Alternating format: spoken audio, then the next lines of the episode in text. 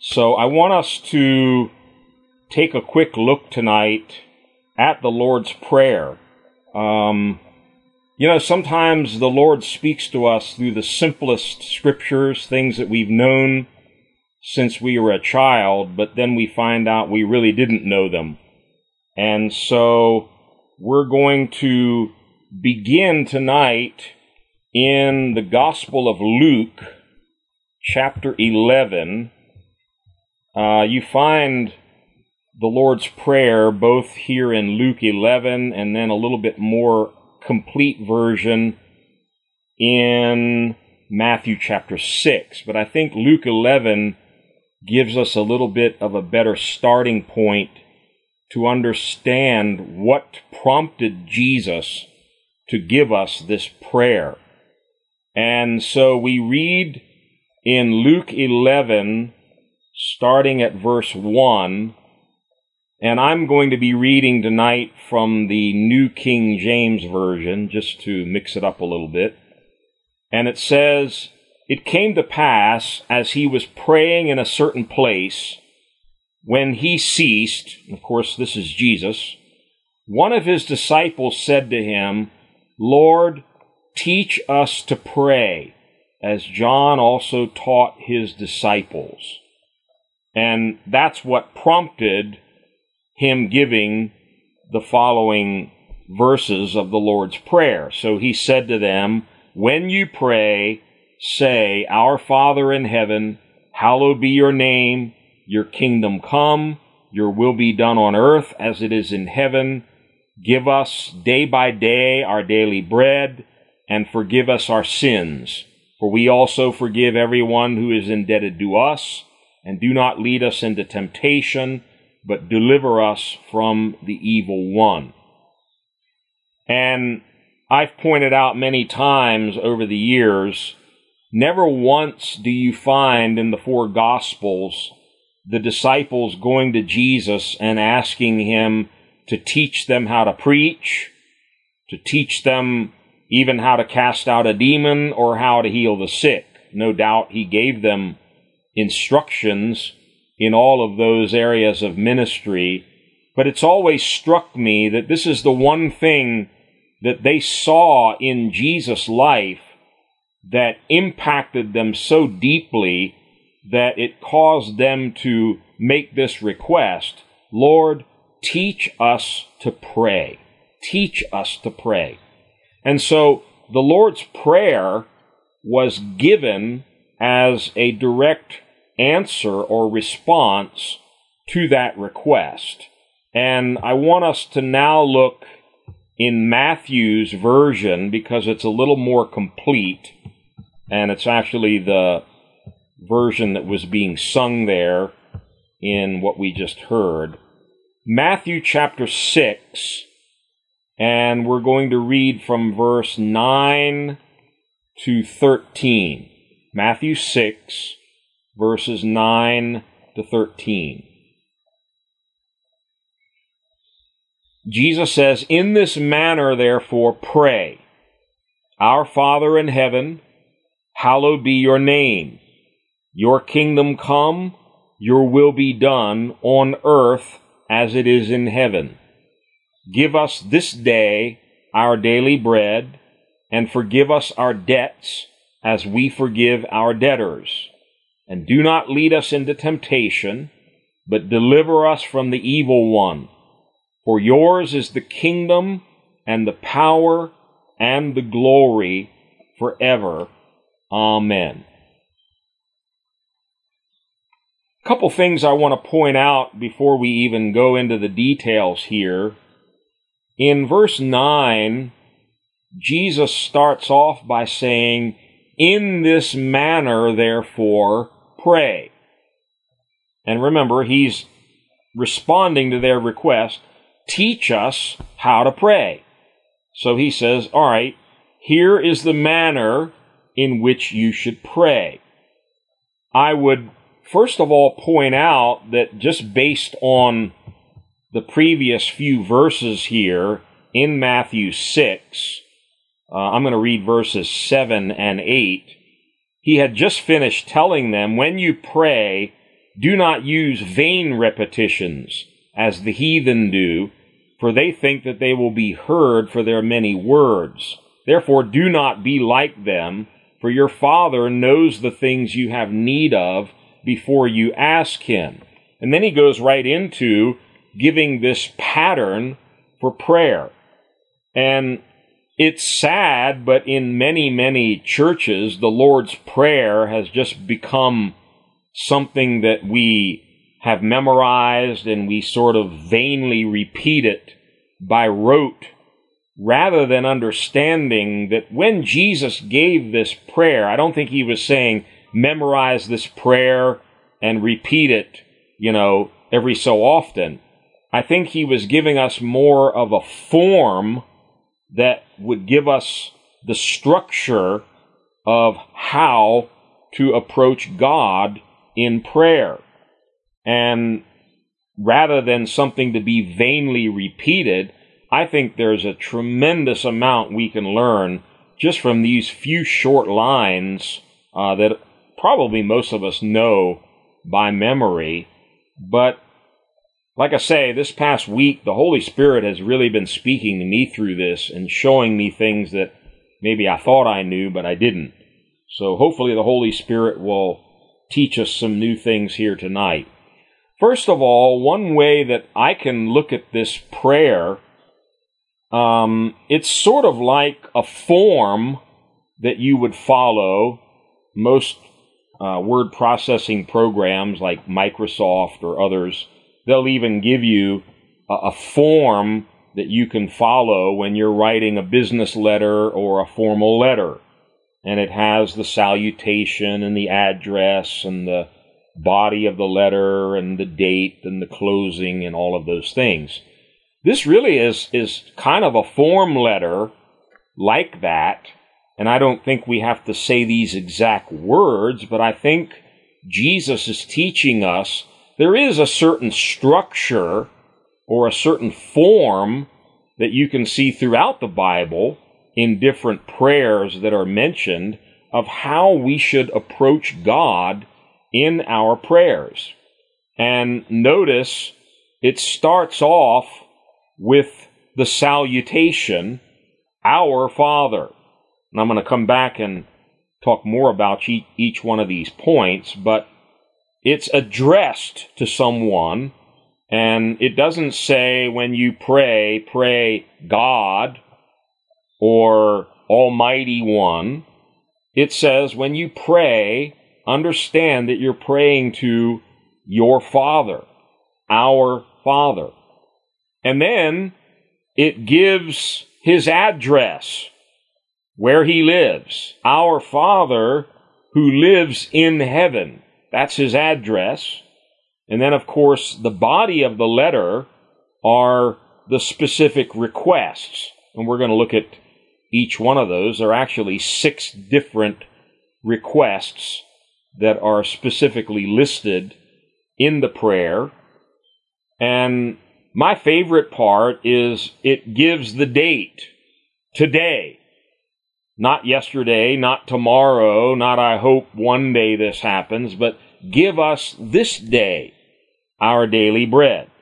So the date of this letter, the date of this prayer is always now, today. I'm talking to the great I am who's always the, the very present God.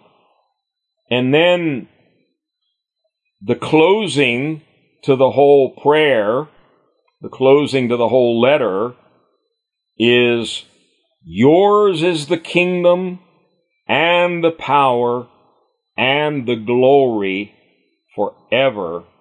Amen. Man, when they sang that in that video, I about went through the roof. Thine is the kingdom and the power and the glory forever. And then the final seal, the closing to the whole letter, Amen. And I think we all know what amen means, but we're going to come back and look at each one of these points briefly.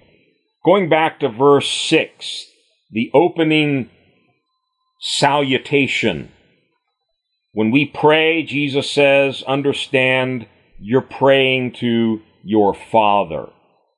And only a few times in the Old Testament are there indirect references to God being Israel's Father. But when we come to the New Testament, this was a revelation that Jesus brought over and over and over. I think I made a note somewhere here. Let me see where it is. Uh, if you're interested in trivia, 181 times in his teachings and prayers in the four Gospels, Jesus referred to God as Father 181 times. So, pretty significant. And I think we all understand that there's a difference between praying to Almighty God, who's somewhere out there in heaven, all powerful, all knowing, omnipresent, and bringing it down to this personal level of, You're my Father. God is my Father. And many scriptures we could look at. We're not going to do it tonight, but these are things we've talked about before. It, it brings into this whole discussion the idea of a relationship with God, where I am now his son, I am his daughter, I have been born again, I've been born of God, I've been born into this family, I am now related by birth to God. And there are so many scriptures that talk about birthrights, our right as a child of God. And it, it changes our whole approach to God when we begin our prayer with that understanding. I'm not praying to an impersonal, almighty God. I'm praying to an almighty God who is also my Abba, He's my father. And another thing I want to really emphasize here notice this whole prayer begins with the pronoun our. It's not my father, it's our Father in heaven. So this prayer is designed to be a corporate prayer. And it takes on a whole new character when we are praying together as the corporate body of Christ, as the family, the fellowship of believers. And I've spoken on this on previous occasions. You can look anywhere you want in the New Testament. There's no place in the scriptures for what I call a Lone Ranger Christian. Oh, I'll just stay home and pray by myself and read my Bible by myself and get my own revelations about God and do my great ministry all by myself. It's totally unbiblical. The whole purpose of the New Testament is to reveal to us God's plan is to bring together a church, a body, a fellowship of believers. All of the different members, diverse as they are, they're intimately and spiritually connected into this one body called the church, called the bride of Christ. And so I don't think it's any accident that this whole prayer is set in the first person plural. Our Father, give us our daily bread. Forgive us our debts lead us not into temptation, but deliver us. So we are encouraged, I think, in the very pattern of this prayer, and certainly it's wonderful to pray on your own, and we should pray without ceasing. But there's an importance to corporate prayer. There's a there's an added power. There's a there's a totally different dimension that comes when we pray together as a body. And, you know, the amazing thing is not only does Jesus here tell us to pray to God our Father, but you have other scriptures like Hebrews chapter 2 11. You don't need to turn there, but there it says that he is not ashamed to call us brethren. Jesus is not ashamed to call you and me brother and sister. And obviously, God is not ashamed to be called our Father. What a wonderful thing that we can come to God the same way a little child can come to his father with that kind of intimate relationship, with that understanding of his love, his care, his concern. I'm related to you, Father, so I'm coming to you as your child. Like I said, this is a relationship that was hinted at in the Old Testament, but it only becomes a reality in the new covenant through the blood of Jesus Christ. And that's why Jesus said, we must be born again. When we're born again, we can truly now call on God as our Father. And in Galatians, it talks about how we now have the full rights of sons. There are birthrights conferred upon the children. And so, because we are now related to God by birth, there's an inheritance. There are certain legal rights that have been passed on to us as His children. And I want to move along. I don't want to stay too long on any one of these points, although I could. We could spend weeks on this short little five or six verses, whatever it is, five verses. But it goes on to say, Our Father in heaven. And, you know, you find in the Bible, both Jesus and others, sometimes when they prayed, they lifted their eyes literally up toward heaven. And I find sometimes it helps me when I'm praying uh, to open my eyes and look up into the sky. I used to think it was irreverent to pray with your eyes open, but you know, the Bible says pray without ceasing. So you can pray with your eyes open, pray with your eyes closed. You can pray kneeling. You can pray laying on your bed. You can pray in the bathtub. You can pray in the shower. You can pray when you're driving your car. Pray, pray, pray. Pray without ceasing. But understand to whom you're praying and where He is. These are the first two important things we learn in this pattern that Jesus gave us. Our Father in heaven. The Bible says to set our affection on things above, not on things of the earth. So this immediately sort of resets our focus. It takes our eyes off of the earth, off of earthly things, off of earthly concerns, and we're turning our attention toward heaven and the God who lives in heaven. The Bible says heaven is God's throne and it's a throne of grace. And so when we're coming before God in prayer, we're understanding that we're coming up into heavenly places. We're coming before a heavenly throne, which is his throne of grace. And James says when we pray, we are praying with an understanding that every good gift comes from the Father above. Notice that, from the Father of lights who is above. So when you're praying, I think it's helpful to remember we're not looking to earth for the answers to our problems. We're not looking to the earth for the resources that we need. We're looking to heaven.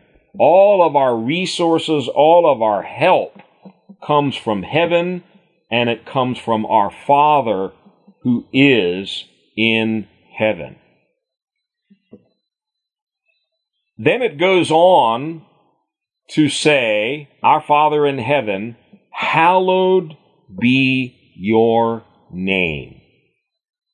And I think the Spanish Bible and maybe some of the other translations actually get it a little closer to the original Greek.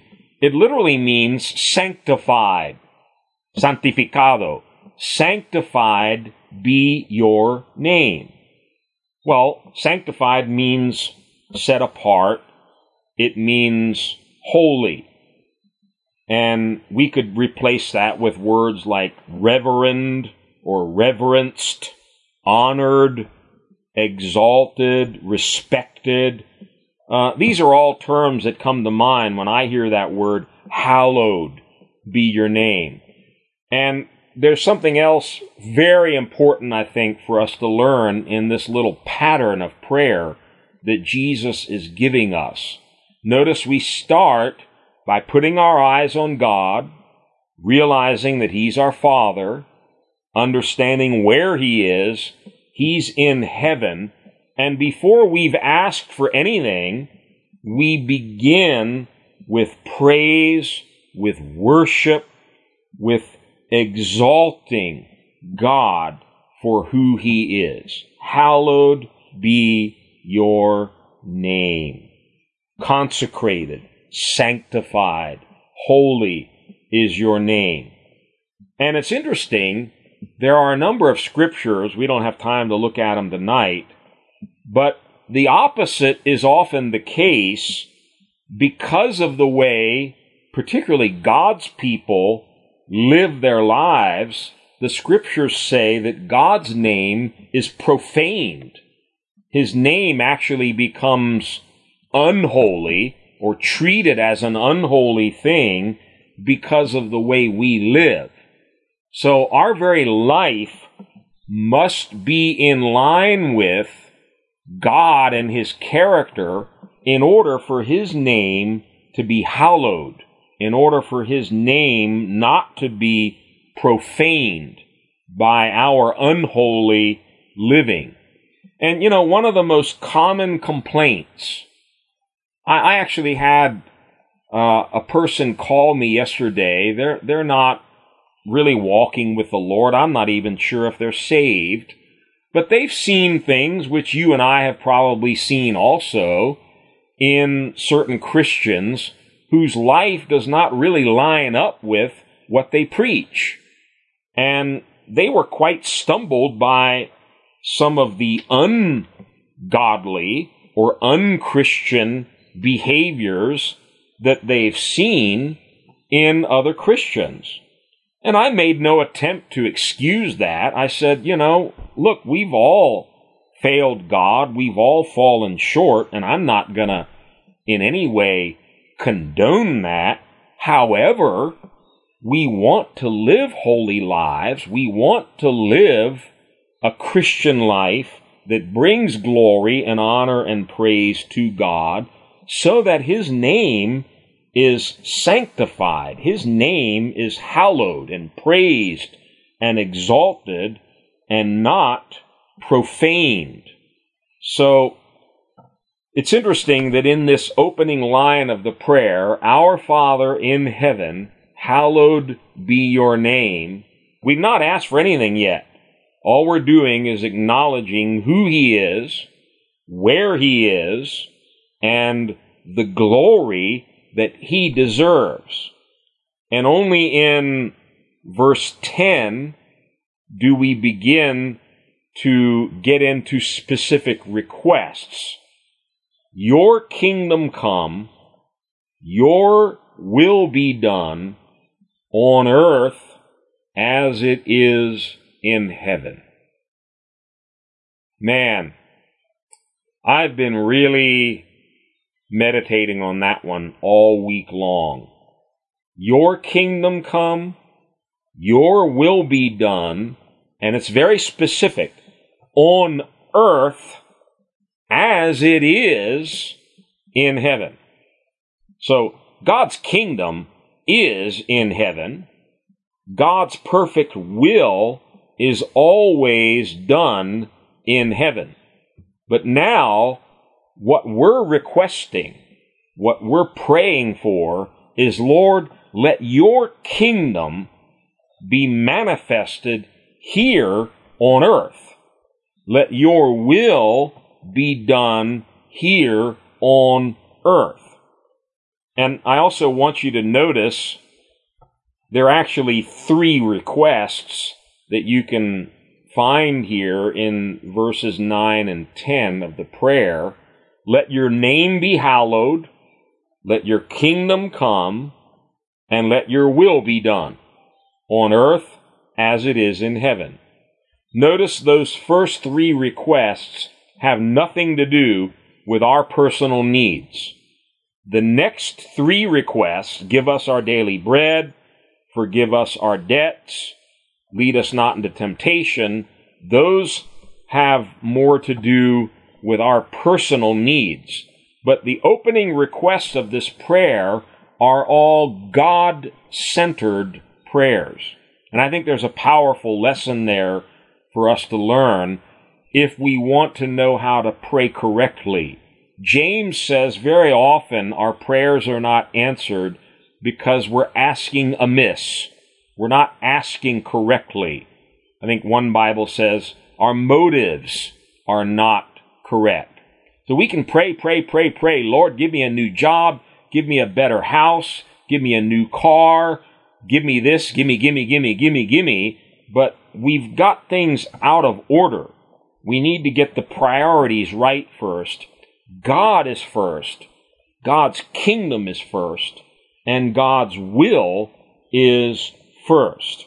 So when you pray, first pray, Lord, let your kingdom come on earth. Let it be manifested here in the United States, in Maryland, in Ohio, or wherever we are. Let your kingdom come into my house, into my life, into my experience. This brings it down from heaven to earth. We, we, we move sort of from the theoretical into the practical, into the realm of reality. It's one thing to, you know, pray these high and lofty prayers, but to say, Lord, let this now come down to earth. Let it be something that works in my life day to day. That's a whole different kind of a prayer. And without going into a lot of detail tonight, the scripture has a lot to say about the kingdom of God. And we often need to refocus. I know I do. We need to refocus on the kingdom of God because our tendency is to get caught up in the world, get caught up in earthly things, and we need to be reminded it's all about God's kingdom. Seek first the kingdom of God and his righteousness. And sadly, we often have other things that are first, other priorities that come ahead of the kingdom of God. Just to digress a little bit here, um, I want us to look at one scripture that talks about the kingdom of God. It's found in John 18 and verse 36. This is when Jesus was standing before Pontius Pilate, and Jesus makes this bold declaration. He's about to go to the cross, and he is not the least bit afraid of Pilate or the Romans or the Jews or anybody else. He boldly declares in John 18:36, "My kingdom is not of this world. If my kingdom were of this world, my servants would fight so that I should not be delivered to the Jews. But now my kingdom is not from here. You know, I find I have to often remind myself this isn't about the kingdoms of this world. It's about the kingdom of God. The book of Revelation says there's a day coming soon where all the kingdoms of this world will become the kingdom of his Lord and Christ.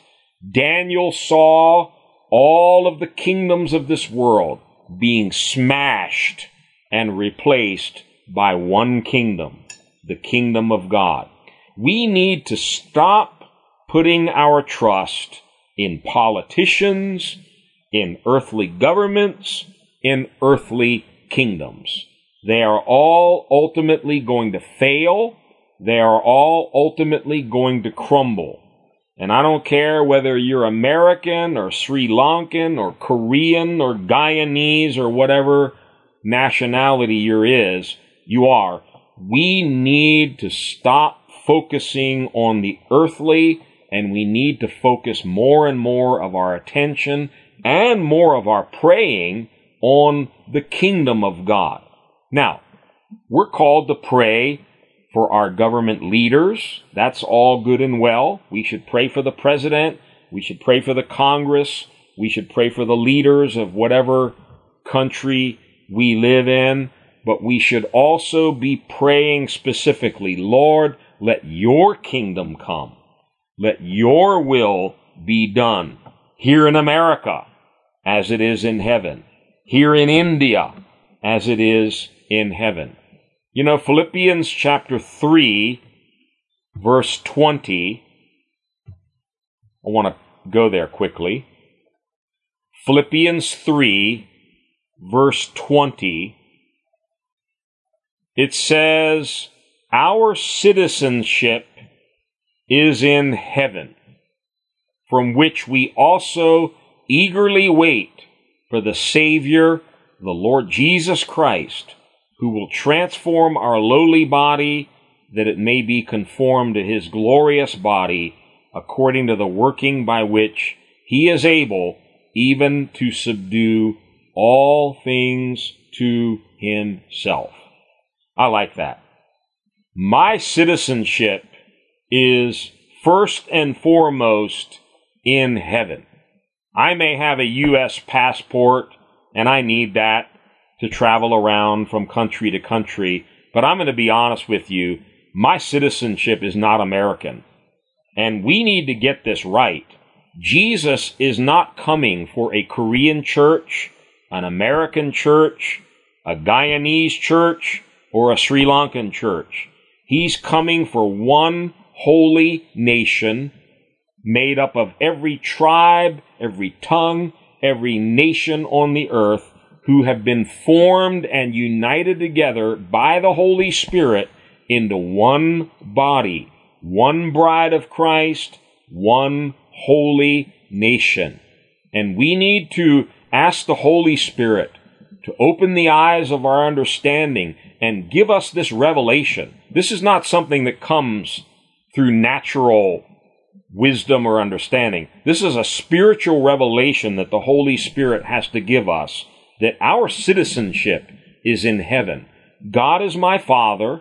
I am a member of the family of God, and it's no longer about whether I'm an American, whether I'm a male or a female. We are all one in Christ. And there's, last time I checked, there aren't two or three or 20 different bodies of Christ. There's one body of Christ, and Jesus is coming for one holy bride.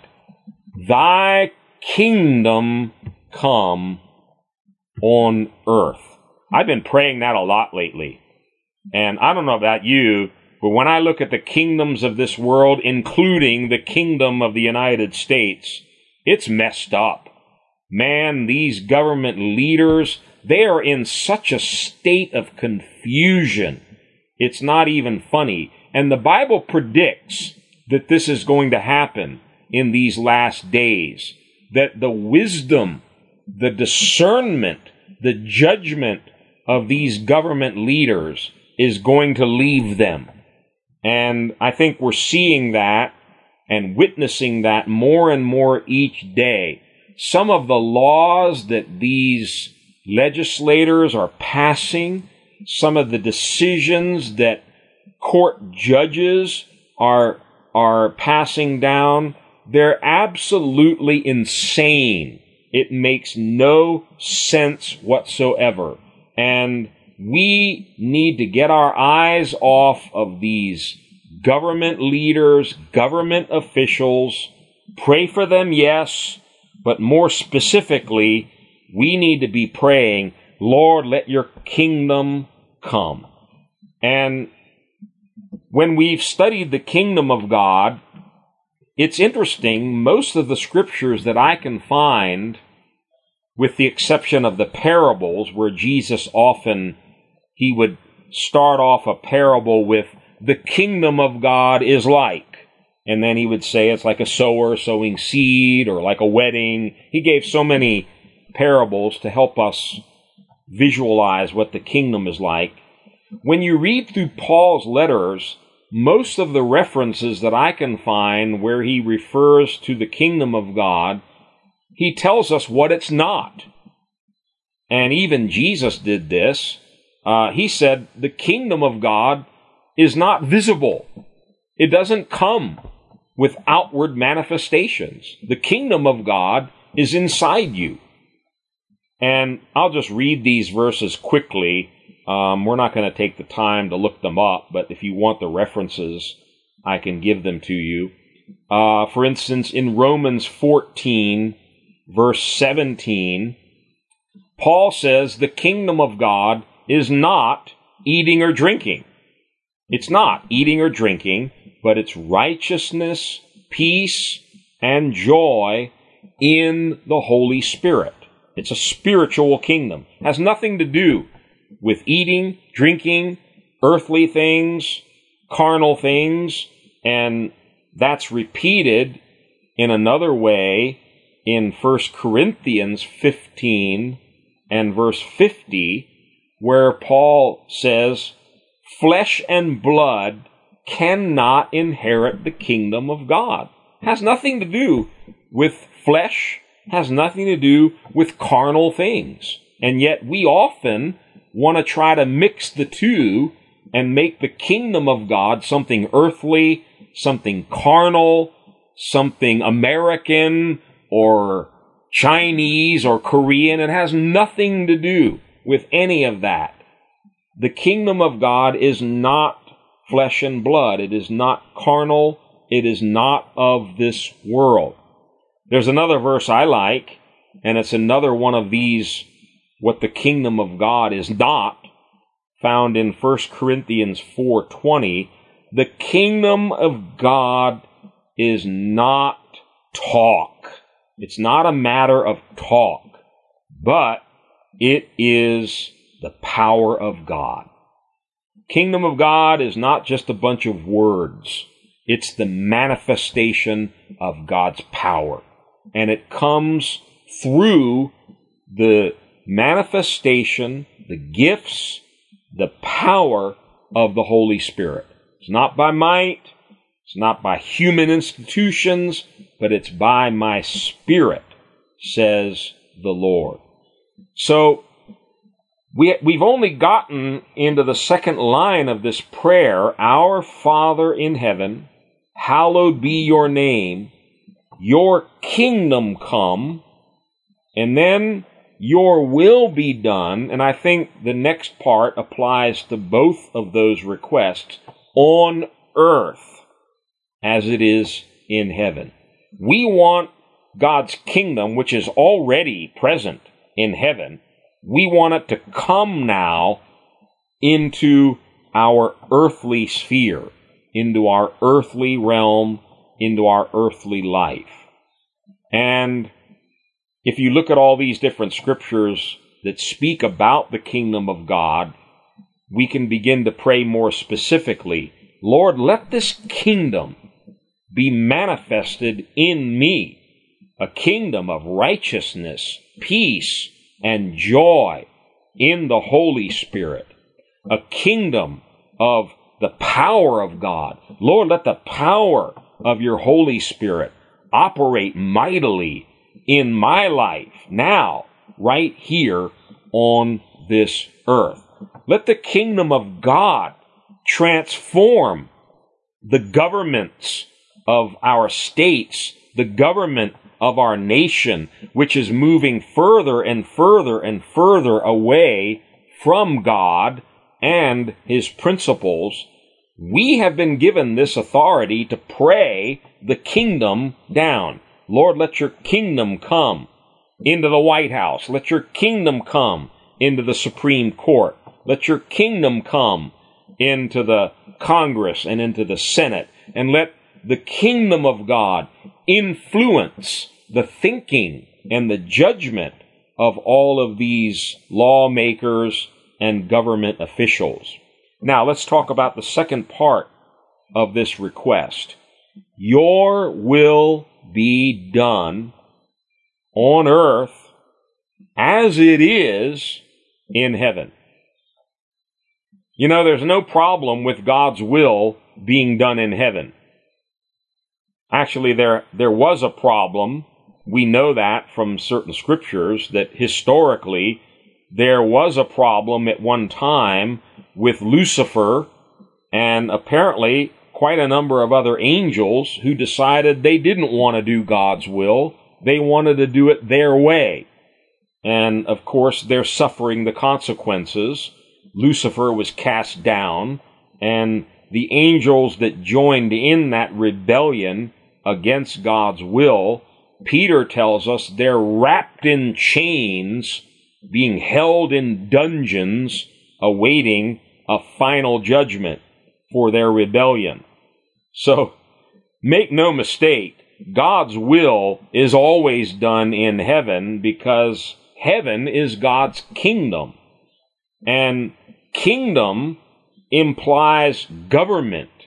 It implies rule, reign, laws. God has laws by which he operates his kingdom. And we're told here that his will is always done in heaven. The problem is on earth. And that's why we need to be praying, Lord, let your will be done on earth as it is in heaven. And obviously, by extension, each one of us can make this personal. Lord, let your will be done in my life. Not my will, but your will be done. And while we're here in Matthew, um, let's look at a scripture. This is one of the most frightening passages in all of the Bible. And those of you that know me have heard me refer to this often because, like I say, I, I think it's the scariest scripture in all of the Bible. Matthew chapter 7, beginning with verse 21. Not everyone who says to me, Lord, Lord, shall enter the kingdom of heaven, but he who does the will of my Father in heaven. Notice the connection between the kingdom of heaven and doing the will of God. They're inseparable. It doesn't matter what we say. We can say, Lord, Lord, Lord, Lord, Lord, all day long. Just saying it doesn't matter because those who are going to enter the kingdom, those who are going to be a part of the kingdom of heaven, they all have one common denominator. They do the will of the Father in heaven. So let me read this again. Not everyone who says to me, Lord, Lord, shall enter the kingdom of heaven, but he who does the will of my Father in heaven. Here's the part that scares me. Verse 22. Many, not a few, many will be saying to me, many will say to me in that day, Lord, Lord. So, many who have been calling him Lord, Lord, but more than that, we have Have we not prophesied in your name? Notice that. They were prophesying in his name, cast out demons in your name, and done many wonders in your name. Let me read that again. Many will say to me in that day, Lord, Lord, have we not prophesied in your name, cast out demons in your name, and done many wonders in your name? Man, we're so impressed when a minister comes to visit the church and he gives prophecies and casts out demons and performs amazing signs and wonders. Boy, everybody trembles and practically kisses the ground that the man walks on. Jesus is not the least bit impressed.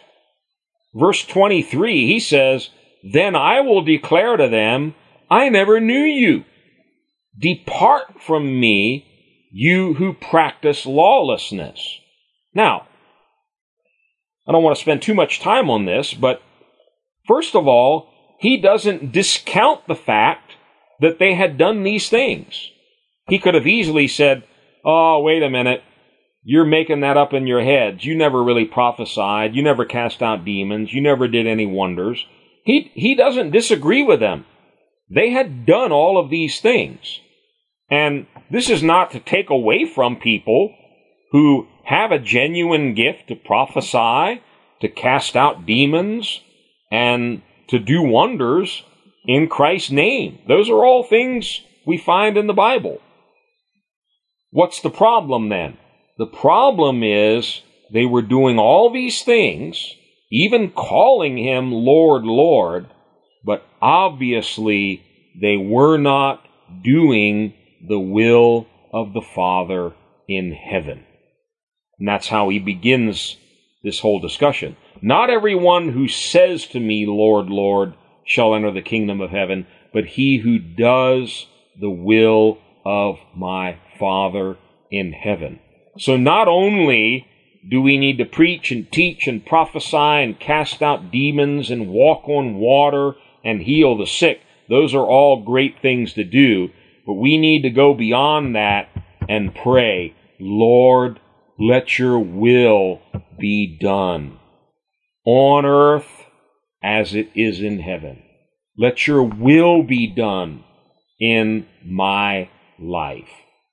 And many, many scriptures in the New Testament, some of them are actually prayers that Paul was praying for the church, that we would be filled with wisdom, with knowledge, with understanding, so that we can do God's will.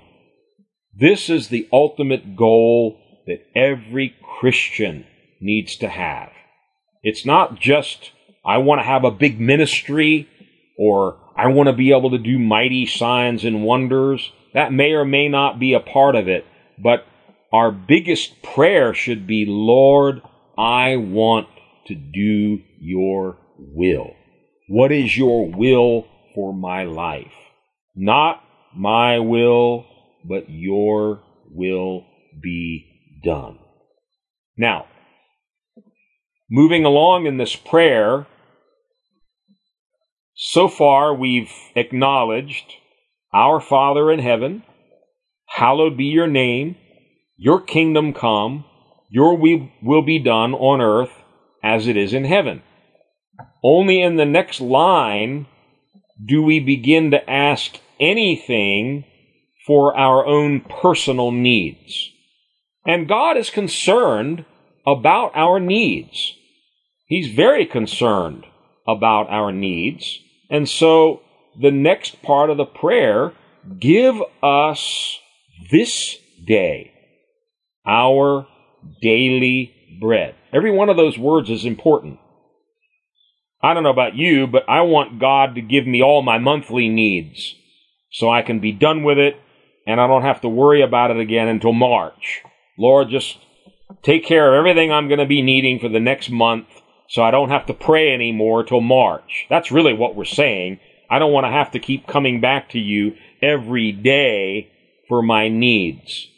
But there's a, I think there's an important revelation here about God's heart.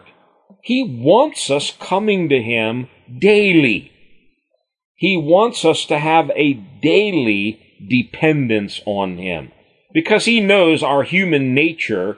If we have all of our needs met for the month, we're probably not going to pray to Him for a while until we're in need again. And God wants us in this continual state of dependence on Him. And I don't know about you, but I, I know God knows this about me. Uh, if I have all my needs met and if there are re- no real problems in my life, it's inevitable. My prayers, they start to trail off a little bit. They're not quite as intense as when I have a $3,000 bill due by noon tomorrow. And this one little line teaches me something I think very profound about God's character and the sort of relationship that He's wanting to have with me and with each one of us. He wants us depending on Him daily, every day. Lord, give me this day my daily bread. And I don't think this is just referring specifically to the food bread. Bread is often used in a broader sense in the Bible to speak about our sustenance, to speak about all that we need for our day to day life. Give me my daily needs this day. This day. And if you drop down further in the chapter in Matthew 6, he has just finished telling them, you know, don't worry about what you're going to eat. Don't worry about what you're going to drink. Don't worry about what kind of clothes you're going to have to put on. And of course, those are the things that consume most of our time and attention. What am I going to eat? What am I going to drink? Where am I going to live? What kind of clothes am I going to have to wear? And he says in verse 26, Look at the birds of the air. They neither sow nor reap nor gather into barns. Yet your heavenly Father, remember our Father in heaven, your heavenly Father feeds them. Are you not of much more value than they? You know, I, I love to look at nature movies and and learn about the animals and the amazing ways that God has designed them and the amazing ways that He takes care of them. And each animal God provides for and cares for in a unique way. Some animals live in the mud, some animals live up in the trees. Uh, just a whole array of different homes God provides for the animals to live in. But I don't think any of them worry about where they're going to live tomorrow. They don't even worry about having a barn to gather all of their winter food in. Some of the animals store a little extra food for the winter, some don't. They just trust in God to feed them. And Jesus says, Are you not much more valuable than they? And then, of course, he ends this whole discussion in Matthew 6:33, but seek first the kingdom of God and his righteousness and all these things, everybody knows what all means, all these things shall be added to you. Therefore, do not worry about tomorrow. Remember? Give us today our daily bread. Don't worry about tomorrow, for tomorrow will worry about its own things. Sufficient for the day is its own trouble or its own needs. So coming back to this verse 11, give us this day our daily bread. You know, the Bible says God is a very present help. He wants to be today's God, not tomorrow's God, not yesterday's God, but the God of the here and now, who's helping me right now, who's providing everything I need for this day, my daily bread. And I think if every one of us on this phone line or on the internet tonight were honest with ourselves, you can look back over your whole life. There's never been a single day that God didn't provide your daily bread. King David says, I have never seen the righteous or their seed begging for bread. And by the way, bread speaks about necessity. It's talking about our daily needs, not our greeds. Sometimes we get all bent out of shape because not God's not supplying all of my greeds. Oh, we have lots of wants, but a want is not the same thing as a need.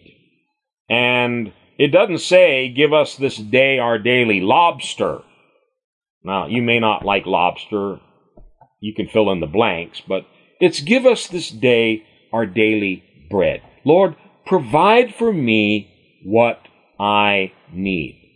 And Paul sums it up in Timothy. If you have a little bit of food and you have some clothes to wear, praise God. Be content.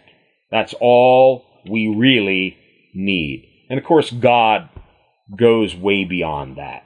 He's a good God, and He doesn't let us lack anything. The Lord is my shepherd, I shall not be in want.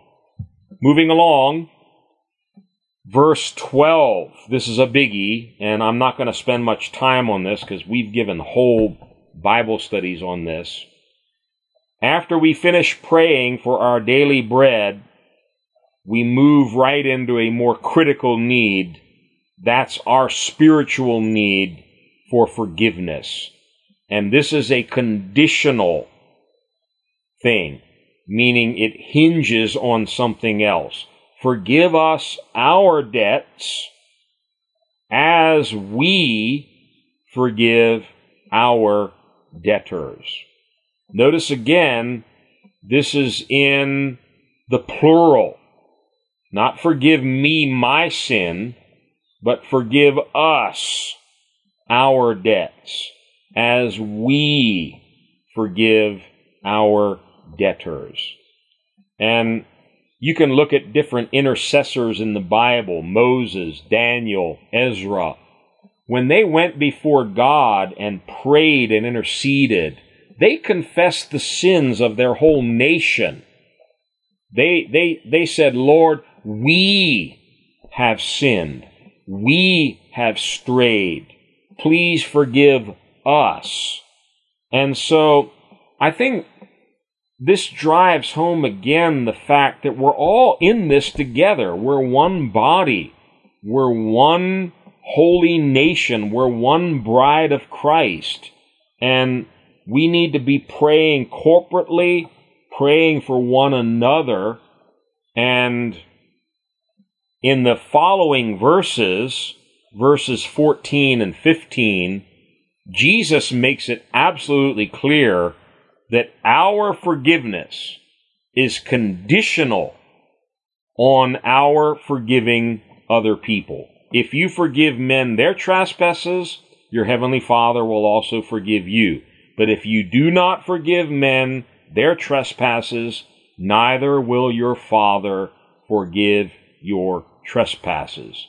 And that's why, coming back to verse 12, the, the prayer has to be this complete request. Forgive us our debts as we forgive our debtors. And I think implied there is even a prayer to God, Lord, help me to forgive others.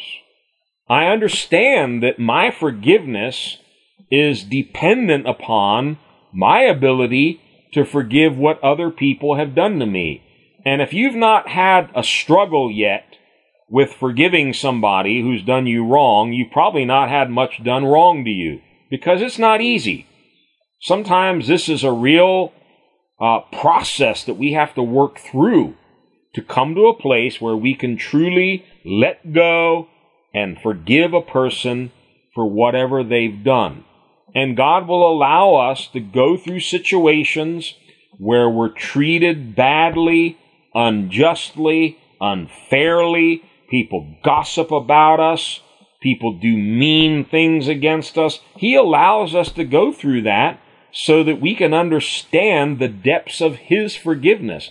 Forgive as you have been forgiven. And what helps me is just to picture Christ on the cross, bloody, beaten beyond recognition, the sinless Son of God, bearing all the sins of mankind, and yet, as he hangs there on the cross, Father, forgive them, for they know not what they do. Lord, forgive us our debts, our sins, our trespasses, as we forgive our debtors. And I like that word debt. It helps us to understand, I think, in a different way, the whole concept of forgiveness. When we sin, we owe a debt to God. And Jesus gave several powerful parables, especially the one of the unforgiving servant in Matthew chapter 18. He was forgiven uh, a huge debt, like a million dollar debt that he owed his master. He was pardoned and released from that whole debt. And then he turns around and grabs one of his fellow servants by the throat and refuses to forgive him for a tiny little debt. Lord, forgive us our debts and help us to forgive others that we may feel owe us something. You know, when you have a debtor, you're feeling like they owe you something. Well, we need to come to a place where nobody owes us anything whether it's money or financial things, or maybe you feel like they owe you an apology or they owe you better treatment or whatnot, just let it go. Forgive the debt and cancel it. Now, let's finish this up. Forgive us our debts as we forgive our debtors, and do not lead us into temptation. You know, only recently have I come back to pray this more often.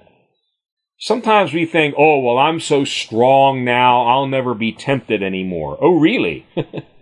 James says we are often dragged away and enticed by our own carnal, selfish desires into a whole array of temptations. And let us not forget, the next part of the prayer goes on to say, deliver us from evil, or more specifically, deliver us from the evil one. Well, one of Satan's favorite tactics is temptation. He's the tempter. He likes to put bait in front of us to entice us, to draw us away from God and God's plan. We need to be proactively praying, Lord, don't let me fall into temptation. Do not even let me be led into tempting situations. Do not lead us into temptation, but rather 1 Corinthians 10:13 says when we're tempted, God will provide a way out. He'll provide a way of escape from that temptation. And coupled with that is another prayer we should be praying regularly Lord, deliver us from the evil one. There's a very real acknowledgement here that there is a devil and he's up to no good. He's evil. He's the evil one. And we're told in 2 Corinthians 2:11 we should not be ignorant of Satan's devices. And if you think you're so holy and so spiritual and so full of the Holy Ghost now that the devil's through messing with you, my friend, you are deceived. You, you better open up your eyes because he's just waiting for his next opportunity. You know, recently I was really studying over carefully the opening chapters of Genesis, and we did some Bible studies on that. And you'll remember right after Adam and Eve's fall in Genesis 3, in the very next chapter, we see how sin begins to explode and multiply. And here they have murder in their own household. Cain, their son, slays his brother Abel. And just before he went out into the field and killed his brother, God gave him a warning. God told Cain, Cain, why are you so downcast? Sin is crouching at the door. It's just sitting right there at the door, like a lion, ready to pounce on you. Sin is crouching at the door, but you must overcome it. Notice that. God told Cain what, what is about to do you in, you can overcome. I'm giving you the power to overcome that. And just quickly, I'm turning here to Genesis 4. Here's specifically what God told Cain. Um, let me change this to NIV. Okay, the Lord said to Cain, Why are you angry? Why is your face downcast? If you do what is right, will you not be accepted? But if you do not do what is right, sin is crouching at the door. It desires to have you, but you must master it. Very interesting. You must master it. So, God was telling Cain this thing is right there, ready to swallow you up. But I've given, I've given you the ability, if you choose to do right, I've given you the ability to overcome that thing. And so we need to be very much aware of our own human frailty, our own human weakness. And we need to be praying regularly, Lord, do not lead us into temptation, but do deliver us from evil, deliver us from the evil one. In John 17, you don't need to go there, but when Jesus was praying that high priestly prayer, one of the things he specifically prayed for the disciples and all those who would believe in him was Protect them by the power of your name, Father. Protect them. And in this dark day in which we find ourselves living on planet Earth, man, do we need to be protected and delivered from the evil one. All right, I promise you I'm going to finish quickly here. Final words of the prayer. Yours is the kingdom and the power and the glory forever. It brings it right around again in closing. This is all about God. This is not about you and me. This is about God. It's about His kingdom. It's about His power and it's about His glory. Yours is the kingdom and the power and the glory forever. Sadly, if we're really honest, very often what we're saying in our heart, it's all about me. Mine is the kingdom. Mine is the glory. The world needs to see my greatness. The world needs to hear my greatness. And of course, that's all a bunch of foolishness. This isn't about us. The glory belongs to God. The kingdom belongs to God. The power belongs to God. And what I see here in the closing of this prayer is something of a warning. It's, it's not about me. It's all about God from start to finish. Our Father who art in heaven.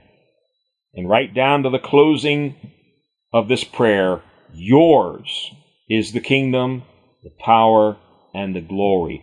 Don't let me grab any of it for myself. The scriptures are very clear. God will not share his glory with another. And there have been too many examples, both in scripture and in modern days, of great men and great women who finally crossed over that line and said, you know what? I'm going to take some of this glory for myself. I'm going to build a kingdom for myself. And it's always to their detriment and their destruction. Remember in Genesis 11 what happened at the Tower of Babel? They wanted to build a kingdom for themselves. They wanted to build a tower that reached heaven. They wanted a heavenly kingdom. The only problem is it was for their own name and for their own glory. It says very specifically there in Genesis 11, let us make a name for ourselves. And sadly, that's the motive behind a lot of ministry, so called, that's going on in the earth today. And I'm not trying to be critical of anyone, but I'm also telling you what the Lord has clearly shown me. He gave me a vision several years ago when I was down in Honduras that all these kingdoms of Babel, the Babylon kingdoms that have this one thing in common, we're going to make a name for ourselves. We're going to get the glory for ourselves. God showed me very clearly in a vision, He's going to bring all that down, just as He did at the Tower of Babel. It's all coming down in confusion. And we need to pray this prayer daily, regularly, reminding ourselves, Thine is the kingdom, the power, and the glory. It's all yours. It's all about you, Lord. It's not about me. You, O oh God, have all the power. Therefore, you get all the glory. And I was noticing a similarity between this prayer and a prayer that King David prays in the Old Testament. And I'm going to finish with this. It's found in First Chronicles 29 and from verse 10 onwards. First Chronicles 29:10. Therefore David blessed the Lord before all the assembly, and David said, Blessed are you, Lord God of Israel our Father, for ever and ever. Yours, O Lord, is the greatness, the power, and the glory, the victory and the majesty, for all that is in heaven and in earth is yours. Yours is the kingdom, O Lord, and you are exalted as head over all. Yours is the kingdom, yours is the power, yours is the glory forever and ever. And of course, the final word in the Lord's Prayer is the way we end our prayers Amen. And good to remind ourselves what we mean when we're saying amen to our prayers. Very often, we'll pray this long, elaborate prayer and finish it with amen, And no sooner have we gotten up from prayer and we're contradicting everything we just prayed. We prayed all these high and lofty things, and then as we're going about our business, we're saying, well, God's never going to help me. God's not going to answer that prayer. Um, I'm always going to be sick. I'm always going to be defeated. And really what we're saying is not amen. Because amen means so shall it be. That's literally what we're saying. So when we finish our prayers, we're finishing by declaring what I've just asked God for is going to come to pass. And that's why I can glorify Him. That's why I can praise Him.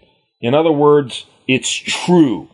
It's really going to happen because the God that I've prayed to is a faithful God. Our Father, who art in heaven, hallowed be thy name. Thy kingdom come. Thy will be done on earth as it is in heaven. Give us this day our daily bread. Forgive us our debts as we forgive our debtors. And lead us not into temptation, but deliver us from evil. For yours is the kingdom and the power and the glory forever. Amen. Praise the Lord.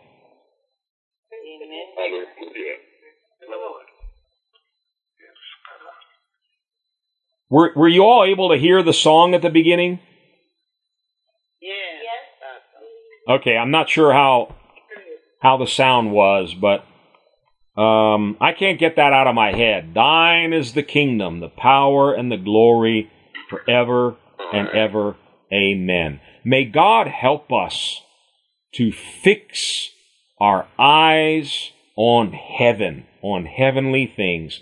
May God help us to put our affection on the Father who is in heaven, on the kingdom that is in heaven. And while we're here on earth, let us keep praying and believing your kingdom come, your will be done on earth as it is in heaven. Praise the Lord. Okay. God bless everyone. Thanks for joining us. God bless you all.